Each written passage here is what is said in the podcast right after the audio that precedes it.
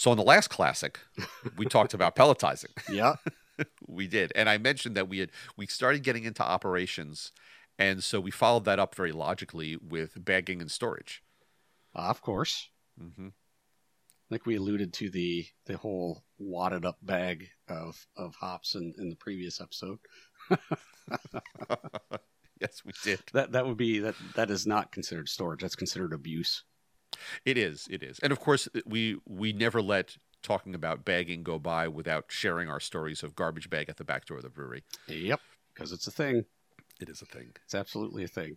And this is this is the the topic where I I go all ranty on the brewers, and I can tell which ones are getting uncomfortable because they stop making eye contact with me in class. It was just like uh, it's, uh, I might know somebody who does that. Uh, yeah, As a as a parent of teenagers who has to say on a regular basis, we're supposed to have eight glasses in the cabinet, and between the cabinet and the dishwasher there are three. Where are the glasses? Where- And they won't make eye contact because they're all over their rooms. they shove shoving it under their bed with a garden rake. It's like, Uh-huh. Get under there. Uh. Yeah, I'm, I'm missing a steak knife right now, and I'm a little concerned. One of the two of them's keeping a shiv under their mattress. Is that what's It- going on? It, it's possible. It's definitely Nice. possible. I, I don't know, but but yeah, it, the oh, the it, this the whole thing, this episode is more about how you bag at your production facility. But but yes, it gets back to the why can't you keep your damn room clean? Mm-hmm. Because things are going to go bad. You're going to have ants and mice if you're not careful. Now we're gonna have ants.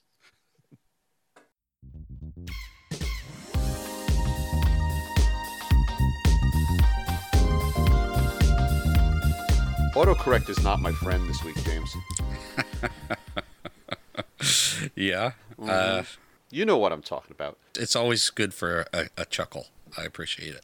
It is. So to, to fill all the listeners in on on our little joke here, James and I often talk midweek. You know, what are we going to record about this week? We have a list of topics we've we've put on you know a list, and it's a matter of what do we feel in the mood to discuss.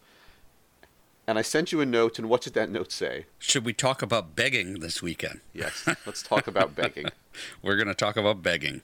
So, anyway, um, I've got a lot of experience with begging, but that's for my other podcast, really. so we'll talk about bagging.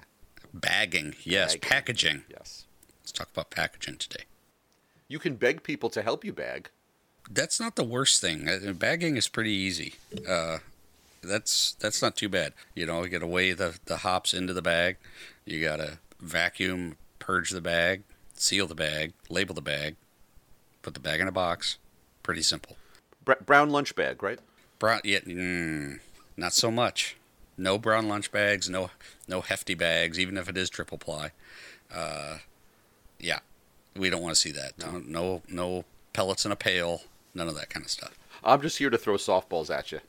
I know you are. Yes. So why don't we start by talking about wh- why why you have to bag, what the process is, and why we're doing it in the first place, and and of course, just like everything else, it's the Q word. It's about quality, and making sure that things are are stable and have a good shelf life, uh, as long as possible of a shelf life. But let, let's get into that at first, I think, as to what the process is and why we're doing it the way we do it.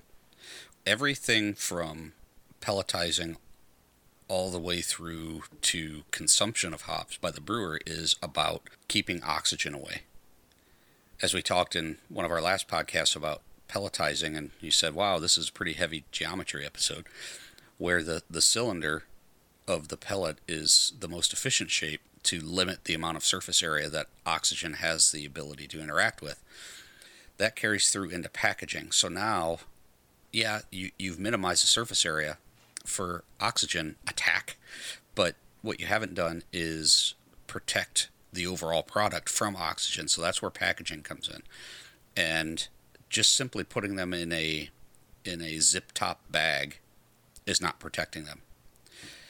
It's comes down to the type of material that you choose for the the pouch for the packaging, the type of equipment that you use to draw a uh, vacuum or gas purge and apply a seal to said packaging, and then how you protect that bag, which is what it is, that pouch, after it's sealed. You just don't, you know, carry and stack bags around. They go into boxes. So there's a reason for that. Lots of steps involved, and pretty much like everything else with hop production, it all comes down a lot of it to equipment. So we should probably talk about equipment 1st Mhm. Again, we are not sponsored by this company, so I use a, a company called Sorbent Systems, S O R B E N T Systems. Uh, they're out of California. That's where we bought all of our uh, packaging pouches and whatnot from. But they've got an entire host of of equipment and pouches and whatnot. So it's really and, and really good primers on on the type of of vacuum packaging you're you're really looking for. The one that is the single most common that you will see around is the retractable nozzle vacuum sealer.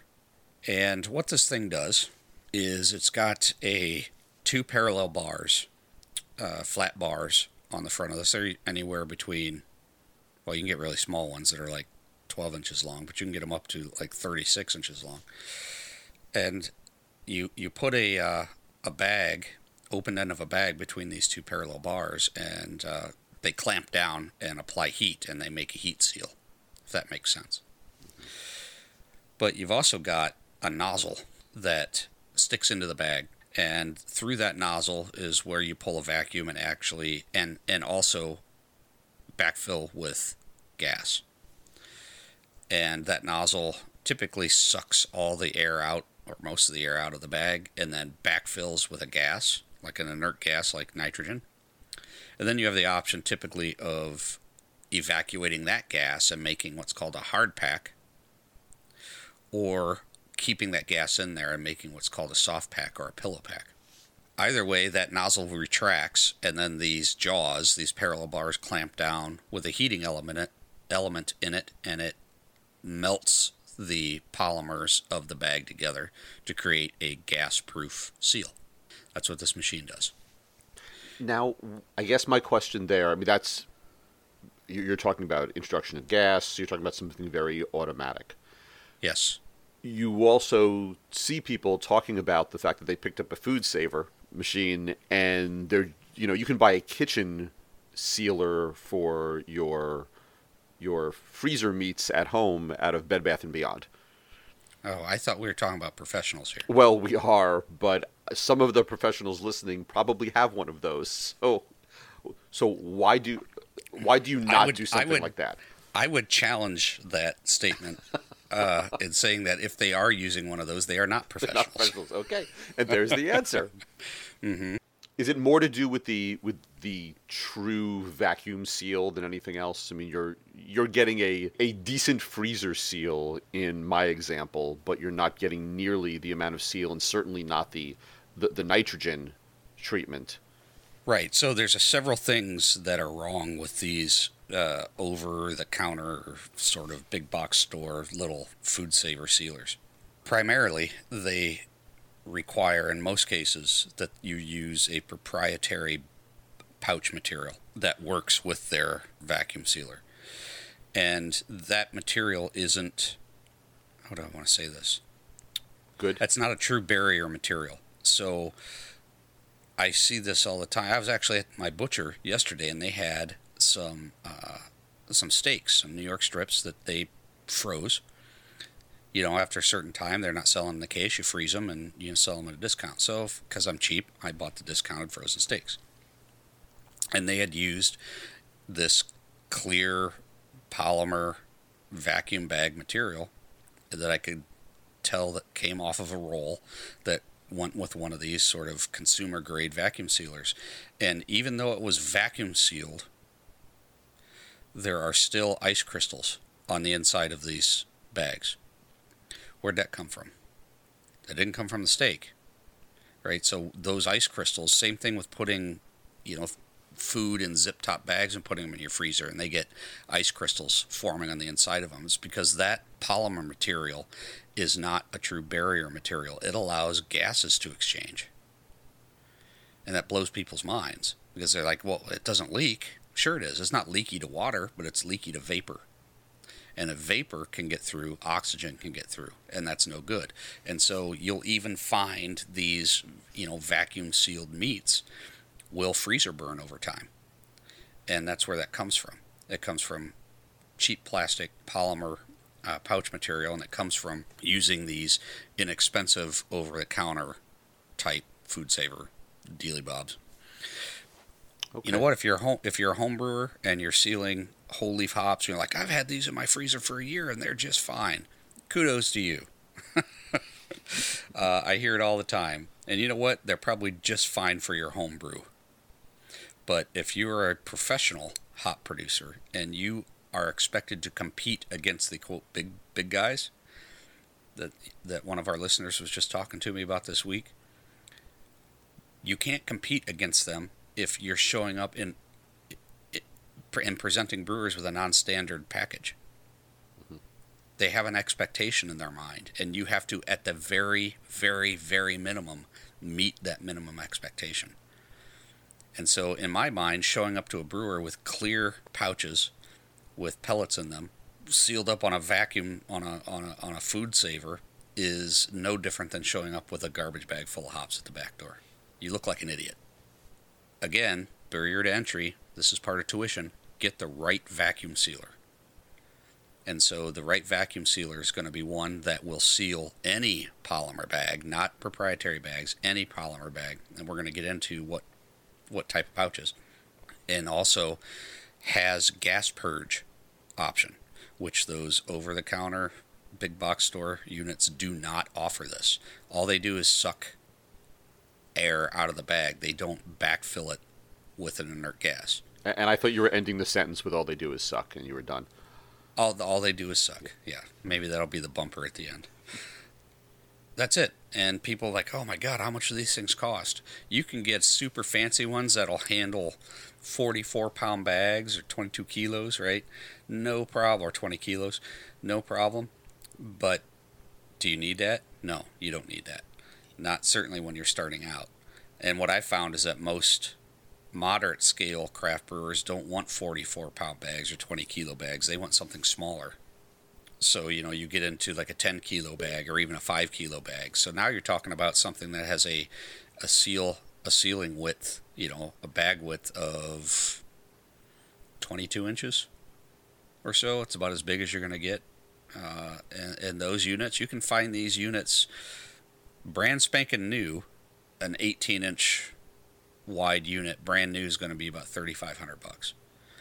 Uh, I, because I'm tight, I've never bought anything like that new. Um, so I bought the first one I bought was an AccuSeal 35. It did not have an integrated vacuum pump. It used a Venturi valve with compressed air. Worked great. Had gas purge on it. Uh, I think I bought that off of eBay for 700 bucks, and it was a trooper.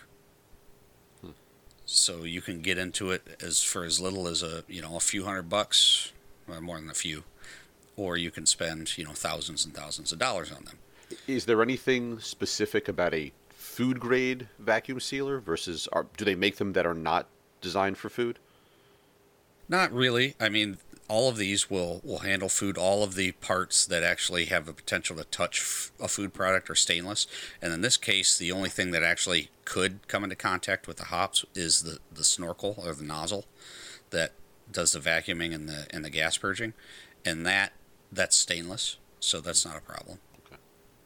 You're also going to want something that produces a ideally produces a a melt zone on the polymer, so the seal bar width of at least a quarter of an inch. And look at your food saver and see how wide that little seal bar is. It's not that big. Because these bags get misused all the time. And the single most vulnerable point on the on the bag material is the seal. Because brewers will pick them up by the by the end of the bag, you know, just pick them up and walk around with them and uh, toss them around in their in their cooler and that seal has to be robust to make sure you don't get any micro fissures in it and thereby lose your your vacuum, which can happen pretty easily. You mentioned the vacuum packing versus the pillow packing. Are there pros and cons there as to why you would do one versus the other? Sure, yeah, let's talk about that. So, up until about five years ago, the industry standard was pulling a hard vacuum on the pouch material. You know, where it crunches down, you can see the individual like outlines of pellets in there, sort of like a Folgers coffee brick. I think it looks more like a speedo, but uh, go ahead. Yeah, yeah, right. So there's a couple of issues there. One is usability by the brewer. So when you do that, as you can imagine, you're actually applying force as you evacuate all that air and you make a vacuum. Now you've got 14 pounds, almost 15 pounds per square inch of atmospheric pressure pressing down on that bag. And you add all that up over the surface area, and that's a lot of force that's pushing those pellets together just because they're under vacuum. And when the brewer goes to open that bag up, yeah, they open it up, it goes whoosh, you know, and the air sucks in. They're like, oh, this had a good seal. But now they have a solid chunk of hop pellets. And so now they're they're taking the bag and they're smashing it on the floor and they're hitting it with a pipe or something like that to break them up. Brewers don't like that. So the industry went to what we call a pillow pack, which is instead of pulling a hard vacuum on it, what we do and sealing it, what we would do is we would pull a very hard vacuum on it and then quickly back flush it with a, an inert gas to sort of inflate the bag a little bit and then seal it. So the bag is under positive pressure. That that keeps the pellets free flowing on the inside, and that is way more convenient for brewers. Much much more convenient for brewers, and they like to see that. So that's sort of a, a customer service thing. Here's the drawback: it's very difficult to tell on a pillow pack if you've got a leak in your bag compared to the vacuum bag. And so a lot of uh, folks are concerned about going to the pillow pack because well, how do I know I've got a if I have a good seal or not? You know, with a with a hard vac, I can tell. You know, within an hour, you know, I've lost vacuum on it and I have to rebag it. That's true. That is a challenge, and it really does come down to how comfortable you are with your uh, with your bag and your sealer. Do you have to pull a super tight vacuum on those pellets? Not ideally, because what happens is as the bag sort of shrinks down onto the hot pellets, it creates all these little crevices and peaks, and those things form sharp points, and you end up actually, if you're using a thin or a thinner polymer bag, uh, you can get these little microcrystalline fractures in the in the polymer, and that actually over time loses the vacuum. So that's that's also no good. So is there is a happy medium, and if if you are concerned as a as a grower that you're going to lose vacuum and have these hops in storage, and then oxygen's going to get in, and you thought everything was great, and they're now they're shot. So you can you don't have to pull such a hard vacuum. So I would pull down, you know, just to the point where you're starting to get some good squish of the bag onto the hops and then stop.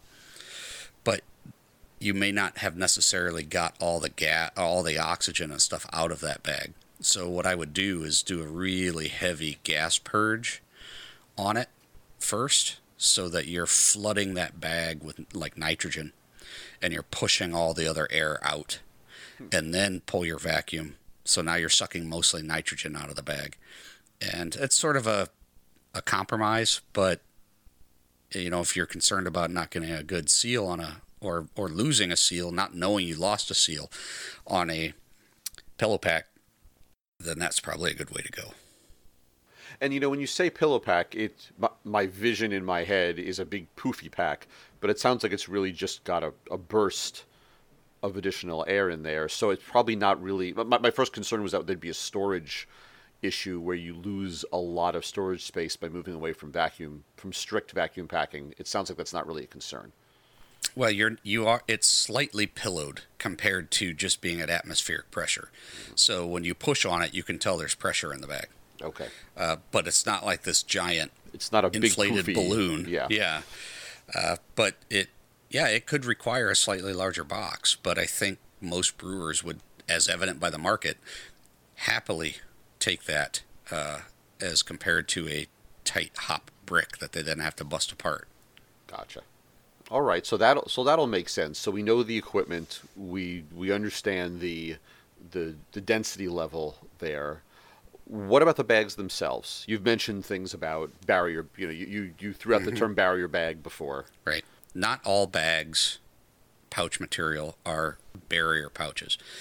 Um, for instance, a zip top bag that you just, you know, whatever, put your lunch sandwich in. I guess is a barrier to ants or cockroaches. I don't know. But it's absolutely not a barrier to light, water vapor, or or gases like oxygen. They pass right through that material. It's polyethylene.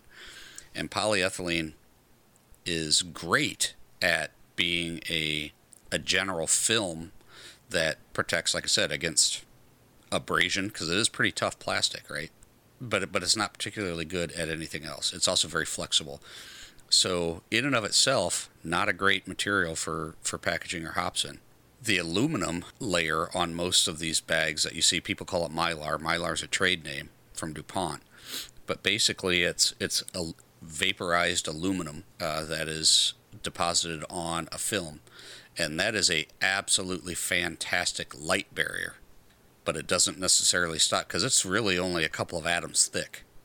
So you can still get oxygen penetration through that layer. So that's not really, it's a good light barrier, but not an oxygen barrier. Then you have things like polyester, and polyester is great at being a gas barrier and water vapor barrier, but again, it's clear. So it doesn't do anything for light. And all these different polymers have different attributes. What we want to do is we want to have a pouch that has everything we need gas, light, moisture. So that means we have to use more than one material. So these bags are a lamination of different materials. And so people say, "Well, I use I use mylar bags, and that's good, right?" Well, it depends. It's good if you just want to keep light away, but what's the other materials that are in it? Just because it's reflective and shiny doesn't mean it's a barrier bag.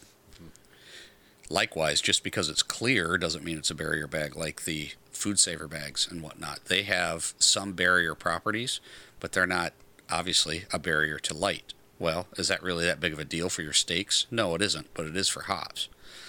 So we want to have a, a light barrier there as well. And even even if those hops are going in a box, which is then going into a freezer? Correct. Because most of those hops are going to end up out of their boxes and stored somewhere else. The number of times I've seen bags of, of hops stored on shelves inside the brew house, outside of the cooler, is just so common. So, because brewers don't have much space usually in their coolers, they want to put beer in there. They don't want to take up all their space with hops. So, you'll see a lot of that out there. And it does not take long for UV light to skunk hops and UV will go right through a clear bag, no problem. And uh, and by not long, I'm talking hours. And those the hops that are on the outside of that bundle will get UV struck and start to produce skunky off notes. So it doesn't take much of those thiols, parts per trillion, in hops before you start noticing it in your flavor. So don't do it typically it's a it's an aluminum layer, a polyester layer, and some sort of polyethylene or polypropylene. And your manufacturer will be able to tell you what these bags are used as barriers for. Is it a you know you want a, a food barrier bag, but you certainly don't want one that is clear. That's that's a no no. So I want to stay away from those. What about hey, James, if oxygen's so bad, why don't I put those little oxygen absorbing uh, pouches in there? That'll work, right? It absolutely will suck up oxygen and bind oxygen, keep it away from your hops. It'll also suck up a lot of your hop aroma, which is why the industry has gone away from these oxygen absorbing cap liners and bottles because they were finding they were they were preferentially binding to some of the hop aroma compounds. So I'd say it's uh, I, would stay away from those as a bag uh, for for sort of an, a little extra added benefit. Double purge with nitrogen if you want. It's going to be cheaper in the long run anyway. Besides, a lot of brewers, if they're large enough, they're taking that whole bag and dumping it in. The last thing they want to have to do is fish out an oxygen absorber, which is not food safe. So, at least to be submerged. So that's a no-no. I never even would have considered that. That's interesting. Mm-hmm. I've seen all kinds of crazy stuff. Uh, what else can we talk about? let's see here. Talked about bags. We talked about pillow pack versus vacuum pack. We talked about. Oh, we could talk about the thickness of your bag because that that matters. The what the gauge is, and they they measure them in mils, so thousandths of an inch. And the industry standard is four mil, and that seems to be a good compromise between price and durability. Could you go heavier than that? Sure, you can go up to 12 mil. I think military spec is 8 mil, something like that. But you have to remember the thicker the laminations are, the more heat you have to put to it to melt them. And so make sure that your, if you're going to go super duty, make sure that your machine can handle that sort of thickness. I never found a need for it. But what I have found is that when you go down to 3 mil and below, they get so flimsy uh, that they can, and they, they start to feel like a mylar balloon, right? The reflective balloon material. Uh, that's way too thin. You're gonna you pull a vacuum on that even even briefly, and you're gonna create micro micro fissures in it, and they're never gonna hold long term vacuum. So, four mils the min. What what about the shape of the bags? I recall. I, I know we've got a video somewhere. Maybe we can get some stills off of it of of Christine on the line filling bags.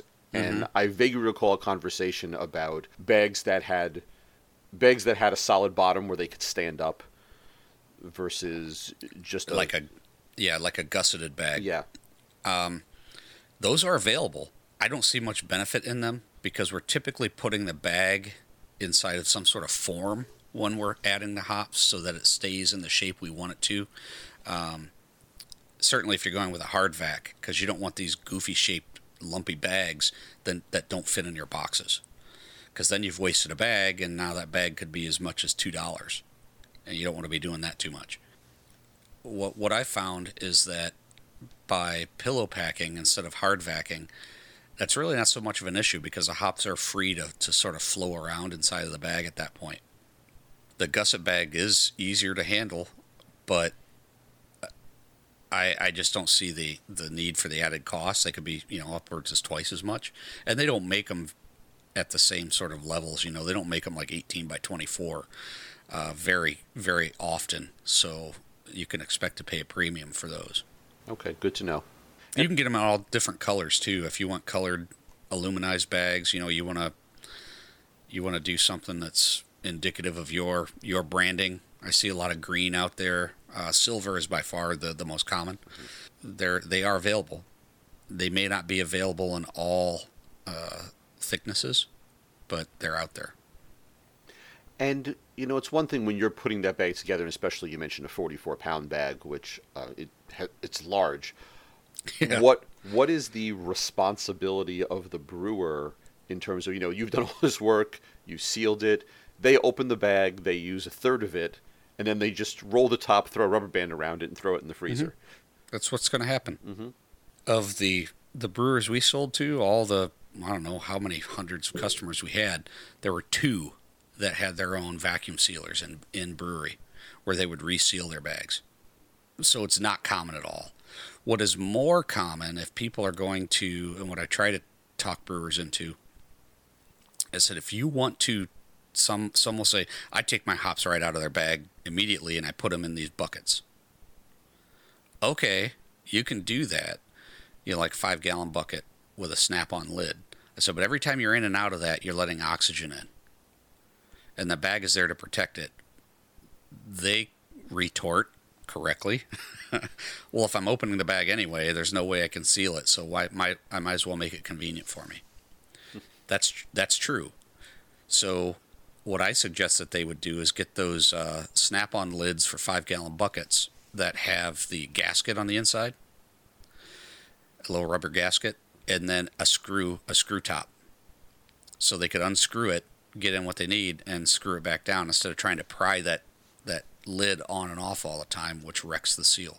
And then before they get ready to close it, take some of their compressed CO2, which they have a lot of, and purge the whole the whole bucket. Because CO2 is heavier than air, it will settle to the bottom and then slowly fill that bucket up and push all the air out. And then put your lid on it. That's about as good as you're going to get. Mm-hmm. Short, short of resealing yourself. Correct, and that can that can extend the life of those hops by threefold.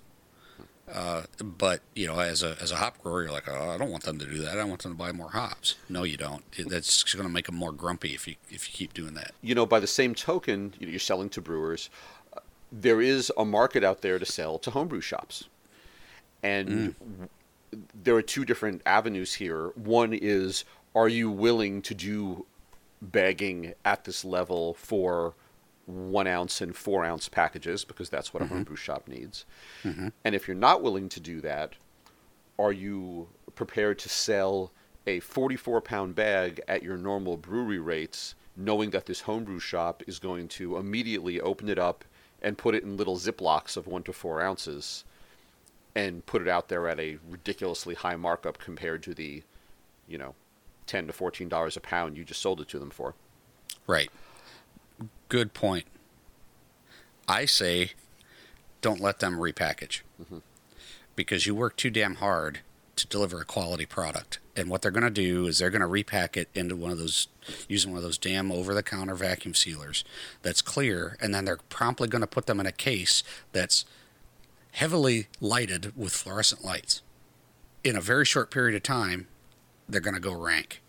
If you look at what the, the really big farms are doing, like uh, uh, Yakima Chief and Hop Union, which is now Yakima Chief, or Blue Brewer Supply Group, all of their bags are branded, and some of them are pouch bag, you know, uh, gusseted, which is fine, but they're all branded bags, uh, so you can't see into them anyway.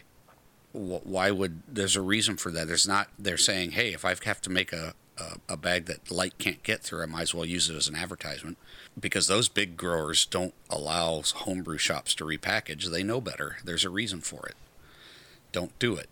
You can get small bags with like six inch by six inch square bags with like tear notch, which is what we used for one ounce increments, and work just fine. And I could sell them at what I sell them wholesale to brewers for, or to to homebrew shops for um, a buck eighty five or two bucks an ounce, and they'd mark them up a buck and a half, and everybody's happy.